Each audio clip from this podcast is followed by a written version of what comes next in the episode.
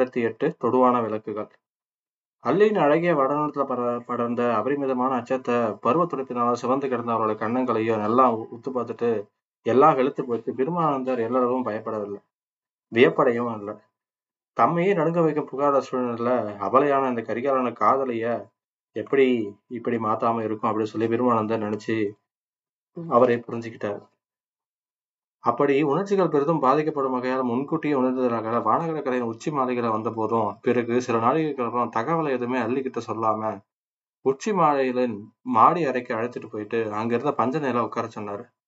அள்ளி பஞ்ச உட்காரல. வாயில சந்தித்த போதே அள்ளி நல்ல சமயத்தில் வந்தாய் வாய் செய்தி சொல்கிறேன் என்று அவசரமா தன்னை உள்ளே அழைச்சு பெருமானந்தார் கூடத்துக்கு வந்ததுக்கு அப்புறம் சிறு நிர- நிதானப்பட்டு விட்டதையும் பிறகு செய்தி எதுவும் சொல்லாமல் மாடி அறைக்கு அழைச்சு போய் பஞ்ச உட்கார வச்சிருக்கு புரிஞ்சுக்கிட்ட அள்ளி ஏன் பெருமானந்தர் விஷயத்த சொல்ல கூட அஞ்சுகிறாரா? அப்படி அவரையே அஞ்ச வைக்கிறக்கூடிய நிலம் என்ன இருக்கும்? போருக்கோ பூசலுக்கோ பெருமானந்தர் அஞ்சு போர் அல்லவே? அப்படின்னு சொல்லி தனக்குள்ள சொல்லிக்கிறான். தன்னோட பார்வையும் வெளியில பார்த்து இப்படி அப்படி பார்த்துக்கிட்டு இருக்கிறான். காவிரி ஆறுல பெருவேகத்தோட கடலரசன் கலந்த அந்த சங்கமத்துறையில அன்றிரவு நிலவு நல்லா ஏறி இருந்தது. நிலவு நல்லா மேல ஏறி இருந்ததுனால அங்க கடல்ல உள்ள நிலவு மூழ்கி இருந்த மாதிரி ஒரு பொன்னுலகம் மாதிரி அந்த இடத்துல கிடைச்சது. காரணம் என்னன்னா அங்க இருக்கிற சங்கமத்துறையில மேல இருந்த கலங்கரை விளக்கத்தோட வெளிச்சம் அந்த இடத்துல பட்டு பொன்னிறமா அந்த இடத்த பளிச்சிட்டு இருந்தது இதுலயே சில மரக்கரங்கள் நின்று இருந்தன அந்த மரக்கரங்கள்ல இருந்து சிறிய க படகுகள்ல பொருட்களை ஏத்தி வாணிபத்துக்கு இங்கேயும் அங்கேயும் எடுத்துட்டு போயிருந்தாங்க. அந்த சத்தம் தான் அங்க கேட்டுட்டு இருந்தது. மல்லிகை கண்களுக்கு வேற எதுவும் தெரியவே இல்லை. கருமண திட்டுக்கள்ல பரதவர் குடிசைகள் போட்டுட்டு வழக்கம் போல கூத்தும் அங்க ச- அந்த இடத்துல கேட்டுட்டு இருந்தது சங்கமத்துறையில சுங்கஞ்சாவடி பக்கத்துலயும் காவலர்கள் வர்த்தக கூச்சலை கேட்டுட்டு இருந்தது கடலோர பரத்தவர் மங்கையார் பாடும் பாட்டும் அவளுக்கு கேட்டிருந்தது பழைய புகாருக்கும் புது புகாருக்கும் எந்த வித்தியாசமே தெரியவே இல்லையே. ஒருவேளை பெருமானந்தர் உள்ளூர் நிலையை பெரிதுபடுத்தி அனாவசியம் பயப்படுகிறாரோ அப்படின்னு சொல்லி கண் முன்னே தெரிந்ததெல்லாம் உள்ளத்தால் கை கொள்ளை கொள்ளும்படியாக இன்ப காட்சியாகத்தான் இருக்கிறது. இதுல ஏன் பெருமானந்தர் யவனர்கள் கை மேம்பட்டு விட்டது. சோழ நாட்டு ஒற்றுமை சுதந்திரத்துக்கும் ஆபத்து இருக்குதுன்னு சொல்லி பயப்படுறாரு சந்தேகப்படுறாரு. ஆனா சென்ற ஆறு மாதங்கள்ல இல்லாத புதுநிலை புகார்ல ஏதோ ஏற்பட்டு விட்டதா? கண்களுக்கு அறிகுறியே தெரியவில்லையே அப்படின்னு சொல்லிட்டு சொல்றாங்க.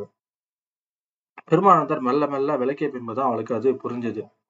அள்ளி சரளத்தின் மூலம் புகாரின் பெருங்கடனையும் சங்கமத்துறையும் மருவ பாக்கத்தும் பட்டினப்பாக்கத்துக்கும் நீண்ட நேரம் கவனிச்சதையும் அவள் வதனத்துல ஏற்பட்ட எந்தவித மாறுதலும் ஏற்படாததையும் பிறகு தன்னை நோக்கி பிரிந்து திரும்பிய பின்பே உணர்ந்த பெருமானந்தர் தன் சின்னஞ்சிறு யானை கண்களை அவன் மீது வச்சுட்டு ஆராய்ச்சி முடிந்து விட்டதா அல்லி ஆராய்ச்சி எதுவும் செய்யவில்லை அடிகளே. பழைய புகாருக்கும் புது புகாருக்கும் என்ன வித்தியாசம் சொல்லி பார்த்துட்டு இருந்தேன் ஏதாவது வித்தியாசத்தை கண்டாயா? இல்லை எந்த விஷயத்தை கண்களுக்கு பு- புலப்படவில்லை.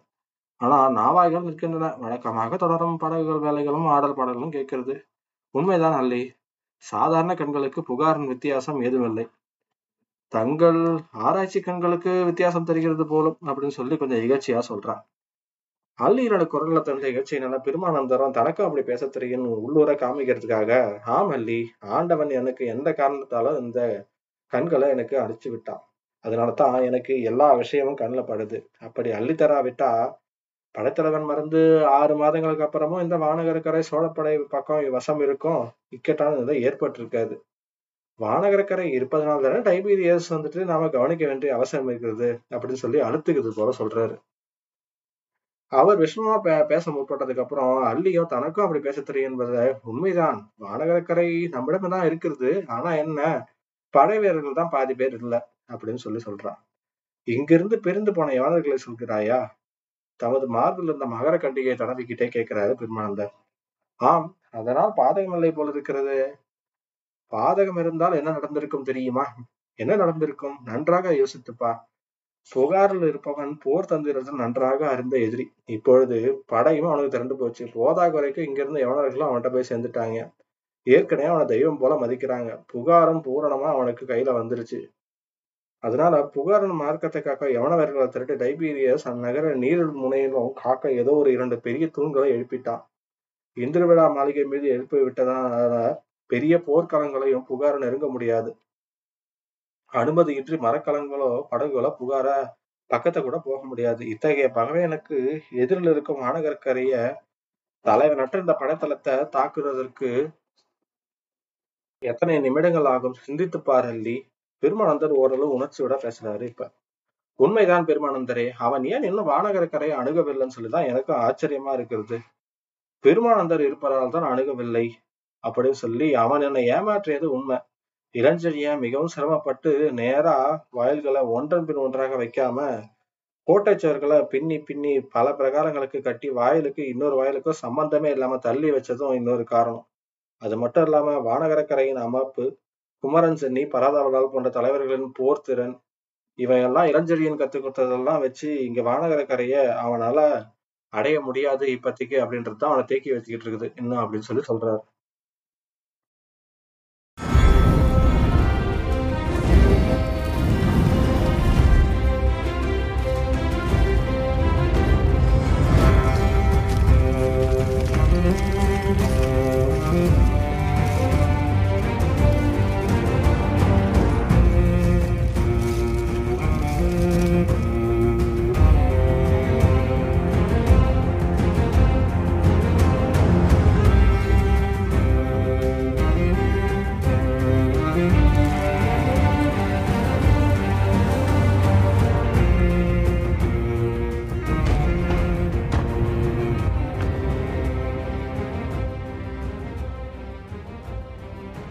விஷயம் அல்லி. வானகரக்கரை என்று விழுகிறதோ அன்று சோழ நாடு விழுந்து விடும். இங்குள்ள படை படைகளை முழுவதும் பலி கொடுத்தாவது அதை நான் காக்கறதுக்கு தீர்மானிச்சிருக்கிறேன் அப்படின்னு சொல்லி பெருமானந்தா சொல்றாரு. வானகரக்கரை விழுந்தா சோழ நாடு விழுந்து விட்டதா? என்ன ஆச்சரியத்துடன் கேட்கிறா அல்லி. ஆம் அல்லி. சோழ நாட்டின் கடல் வாயிலான புகார் தமிழருக்கு அடைபட்டு விடுவதற்கு ஒரே தடையாக இருப்பது இந்த வானகரக்கரை தான். டைபீரியஸ் கையில சிக்கினா கடல் வழி அடைபட்டு போகும். பிறகு சேரபாண்டியர்கள் ஆதிக்கம் தமிழகத்துல ஏற்படும். அப்படின்னு சொல்லி கொண்டு போன பெருமாந்தர் இடைமடத்தை அள்ளி மன்னர் இருக்கிறாரே கரிகாலனோட படம் ரொம்ப சின்னது. அது மட்டும் இல்லாம இப்பதான் திரட்டப்பட்டு வருது. அவற்றுக்கு ஆயுதங்கள் தேவை பயிற்சி தேவை பயிற்சி பெற்ற வீரர்கள் அடி படையில் இருக்கத்தான் செய்யறாங்க ஆனா புதிதா செல்பவர்களுக்கு போர் பயிற்சிக்கு நாளாகும் அந்த பயிற்சி பெறுவதற்கு வெளிர்களும் பாண்டியர்களும் சேர பாண்டியர்களும் கரிகாலன் படைகளை நசுக்கி விட முடியும். இன்று நாடு இருப்பது மிகவும் ஆபத்தான நிலை அல்லி இந்த நிலையை சீர்படுவதற்கு ஒரே ஒரு ரத்தினமான பிரதேசம் வனகரக்கரை தான் காரணம் இல்லாம இளஞ்செழியன் சிறு குன்ற படைத்தளமா மாத்தல. அப்படின்னு சொல்லி பெருமானந்தர் கூப்பிடுறாரு. இப்படி வா அப்படின்னு அள்ளியை அழைத்து கொண்டு போய் சராளத்தை திரும்ப காமிக்கிறாரு. அதோ பார் புகாரின் காவிரி கரையோர கூட்ட சுவர்களை நல்லா கவனி. அள்ளியும் பார்த்துட்டு ஆம் புரிகிறது அடிகளே. என்ன? என்ன புரிகிறது மகளே? சுவர் இருந்த பரதவர் வலை செய்யறதுக்கான கொக்கிகளை தலைகளையும் காணோம். அது மட்டும் இல்ல அள்ளி கடற்கரை நோக்கியுள்ள கோட்டை சுவர்கள்ல வலை தலைகளையும் இல்ல. கடற்கோள் ஏற்பட்டால் பனைமரம் உயரத்துக்கு அலை எழும்புமே. வலைகள் வீசி சுவர்கள் மீது ஏறி தலைகள் இல்லாதனால என்ன பண்ணுவாங்க? இவங்க செத்து போயிடுவாங்க புகாருக்குள் இனி தமிழர்கள் யாரும் புக முடியாது. டைபீரியஸோட உத்தரவின்றி. அபாயமான நிலைதான். அபாயமான ஒரு எதிரிய டைபீரியஸ் ஒவ்வொரு நிகழ்ச்சியிலிருந்தும் ஒவ்வொரு படைப்பிலிருந்தும் அடைகிறான். ராணி சரளாதத்தின் மூலம் முன்பு இளஞ்செழியன் சிறையெடுத்து இங்கே கொண்டு வந்தான். அதற்கு சுவர் தலைகளை காரணம் என்பதை அறிந்த டைபீரியஸ் தலைகள் எல்லாத்தையும் நீக்கிவிட்டான். காவிரி நீர்க்கரை வழியாக சென்றடைந்த டைபீரியஸ் அத்தகைய வழிகளை அனைத்தையும் மூடிவிட்டான். என்னது? நான் சுரங்க வழியா போனதா ராணியை அழைச்சிட்டு இருந்தது டைபீரியஸுக்கு தெரியுமா? தெரியும் என்று ராணி செய்தி அனுப்பினான். அவை ஈர உடைகள் மூலையில் இருந்ததை டைபீரியஸ் பார்த்து விட்டானாம். அள்ளி பெருமூச்சு விட்டான். மிகவும் அபாயமான எதிரிதான் அப்படின்னு சொல்லி நடுங்கும் குரல்ல சொன்னான். ஆம் அள்ளி மிகவும் அபாயமான எதிரியை தான் நம்ம இப்ப சமாளிக்க வேண்டியது இருக்குது அதனால யவன அரச புகார்ல மட்டும் இல்லாம தமிழகத்திலேயே நிறுவ முயல்றான் அவன். புகாரின் ரகசிய வழிகளை அடைச்சிருந்தா தனி கோட்டையை ஆக்கிட்டான் அடுத்தபடியா படைபலத்தையும் பெருக்க யவனர் மரக்கலங்களையும் வர வச்சிருக்கிறான் சிறு எதிர்ப்பை காட்டுவங்களையும் வெட்டி கடல்ல வீசிடுறான். நான் நீங்க சில ஒரு சில உடல்களை பார்த்த ஒதுங்கி இருக்கிறத. ஆகவே புகார்ல புரட்சிக்கு எதுவும் சாத்தியமே இல்லை. ஆகவே டைபீரஸ் எந்த நிமிடமும் தன் படைகளை கொண்டு இருங்கோவேல் படைகளை நினைத்து குணவாய் கோட்டத்துக்கு சென்று கரிகாலனை அழித்து விட முடியும். போதாக்குறைக்கு சேரனுடைய மரக்கலங்கள் இப்போ வந்திருக்கிறது. வந்துள்ள எவன மரக்கலங்கள் சேர்ந்து கொண்டு ஏன் சேர்ந்து கொண்டிருக்கின்றன? அந்த மரக்கலங்களை தலைமை வகுத்து நடத்துவது யாருன்னு சொல்லி தெரிய வேணும் அல்லி அதற்காகத்தான் உன்னை இங்க வர வச்சிருக்கிறார் பெருமானந்தர் விவரிச்ச அரசியல் நிலையை நல்லா புரிஞ்சுக்கிட்ட அள்ளி புகார் நிலைமையும் கரிகால எந்த நிமிடத்துல அழிக்கப்படலாம் என்ற நிலைமையும் புரிஞ்சுக்கிறான் அந்த நேரத்துல. அதனால அவரோட முகம் வெளியில வெளுத்து போச்சு. காதலனுக்கு ஏற்பட இருந்த அபாயத்தை எல்லாம் கவனிச்சுக்கிட்டு ஒரு உறுதியும் எடுத்து ஏற்படுத்த அவரோட உள்ளத்துல. என்ன நடந்தாலும் சரி கருபாலனை கரிகாலனை காப்பாத்தியே ஆகணும். நாடு மாற்ற இடமும் வஞ்சகனான இருங்கோவிடமும் சிக்கக்கூடாது அப்படின்னு சொல்லி உள்ளூர தீர்மானிச்சுட்டு அள்ளி இனி சொல்லுங்கள் அடிகளே நான் என்ன செய்ய வேண்டும்? எவனர் போர் மரக்கலங்கள தலைவன் யார் சொல்லி அறிய வேண்டும் அல்லி பெருமானந்தர் சத்து தயக்கத்தோட சொல்றாரு எத்தகைய அபாய நிலைக்கு இந்த பெண்ணை ஏவுகிறோன்ற நினைப்பினால. அல்லி தயக்கம் இல்லாம சொல்றா எப்படி அறிவது? நீராடி உணவு ஒன்று இழைப்பார் மகளே நடுநிசையில் கிளம்பினால் போதும். அதற்குள் இந்த ஆரம்ப சந்திரன் ஆட்சியும் தீர்ந்துவிடும் அப்படின்னு சொல்லி பெருமானந்தர் சொல்லிட்டு தூரத்தில் இருந்த சமண அடிகளை அழைச்சு அல்லிக்கு நீராட வசதி செய்ய சொன்னார். நீராடி முடித்ததும் அல்லிக்கு பழைய உடைகள் வேண்டாம் பரத்தவர் உடைய அணிட்டோம்னு சொல்லி போயிட்டாருங்க. அவர் உத்தரவுப்படி சமண அடிகளும் செய்து கொடுத்த வசதிகளால் நீராடி விட்டு உடையை உடுத்திட்டு உணவருந்தி அள்ளி சிறிது நேரம் ஓய்வு எடுத்துட்டு பிறகு நடுநிசை வந்ததும் பெருமானந்தரே அவளை எழுப்பி மீண்டும் மாடி அறைக்கு அழைச்சிட்டு போய் சராலதரை நிக்க வச்சு இந்த பக்கமும் அந்த பக்கமும் பார்க்க சொன்னாரு. அள்ளி ஏதோ கடல் தொடுவானம் தெரிகிறதா? அதை கண்கொட்டாமல் கவனின்னு சொன்னார். அள்ளியுமே கொட்டாம பார்த்துருந்தா நேரம் போகவே இல்லை. அப்படியே நிக்குது. வினாடிகள் கொஞ்சம் ஆமை கொஞ்சம் சலிப்படைஞ்ச திடீர்னு சொல்லி பெருமானந்தர் சொல்றாரு. அதை போற அதை போற ஒத்துப்பார். கண்ணில் எப்படி எப்படி நகர்த்தாத அப்படின்னு சொல்லி காதோரமா சொல்றாரு. முட்டு நோக்கி இருந்த அள்ளி கடலை வானம் தொட்ட இடத்துல திடீர்னு மினுக்கு மினுக்குன்னு சொல்லி ரெண்டு விளக்குகள் தோன்றுச்சு. கார்ல உள்ள கடல் பிரகாரத்துல அது ஏதோ தண்ணிக்குள்ளேயே இருக்கிறது போல தோன்றுச்சு அந்த இடத்துல.